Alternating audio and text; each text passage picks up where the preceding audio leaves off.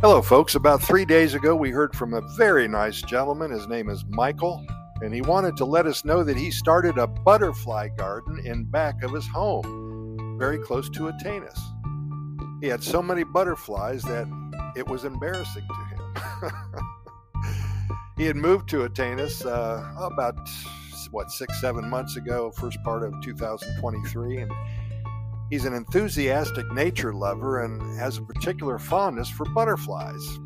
Determined to create his own little paradise, he decided to start a butterfly garden in the backyard of his home, and he looked up a lot of the uh, the plants that attracted butterflies, and he did a lot of uh, a lot of curious things just to make sure that these butterflies would find his home. He tirelessly researched different species of butterflies native to the area and carefully selected, as I said, the most vibrant and beautiful ones to populate his garden. He planted various flowers and shrubs and trees to attract these winged wonders, creating an oasis of colors and fragrances for not only himself, but his neighbors as well. Of course, as time went on, Michael's butterfly garden flourished beyond his wildest imagination. He did a great job in his research. His dedication and love for these delicate creatures paid off. And soon his backyard was buzzing with an incredible number of butterflies. But there was a small problem. Michael had so many butterflies that it became downright embarrassing. At first, the townspeople and the neighbors were amazed by the magical spectacle in Michael's backyard. They would often stop by to witness, they would drive by in their cars to witness the mesmerizing fluttering of wings and the stunning kaleidoscope of colors. But as the butterfly population continued to grow, it became a subject of gossip and amusement for the community. Neighborhood children would jokingly call Michael the butterfly whisperer, and friends would tease him about his never ending supply of butterflies. Even local businesses started using his garden as a landmark for giving directions. you know how they do it here in Costa Rica. There's no addresses, there's no 125 East Main Street. So they would tell people just turn left at the house with the embarrassing number of butterflies, and we're two blocks down the road from there.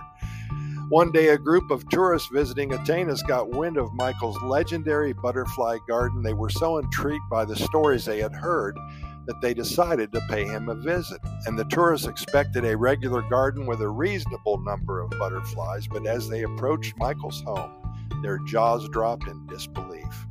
There, before their eyes, was a sight that could only be described as butterfly pandemonium. They were everywhere. They fluttered around, creating a kaleidoscope of colors that seemed to blur the line between reality and fantasy. They thought they were in the AI created neighborhood.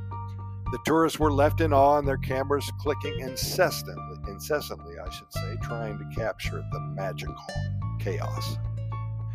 Seeing the tourist reaction, Michael couldn't help but laugh. He had never imagined that his garden would become such a sensation, let alone an embarrassment. Yet deep down, he couldn't have been happier. His passion had brought joy and wonder to so many people. And so, Michael's butterfly garden continues to thrive, becoming a symbol of his love for nature and the remarkable beauty that can arise from even the most embarrassing of situations. So many people say that Costa Rica is abundant. It's an abundant country, and yes, it is. Michael found this out firsthand. And if you're ever in Atenas, just look for the butterflies. Hey, thanks for listening. We really appreciate it. And keep in mind that if you have a story, a poem, or an adventure about something good that is happening or has happened in Costa Rica, or something good that has happened to you in this wonderful country, then send your contributions to Costa Rica Good News at gmail.com. That's Costa Rica Good News at gmail.com. But for now, thanks for listening. We really appreciate your time today. Come back tomorrow because we will have six to 10 more little podcast episodes. They're only five to seven minutes long at the most.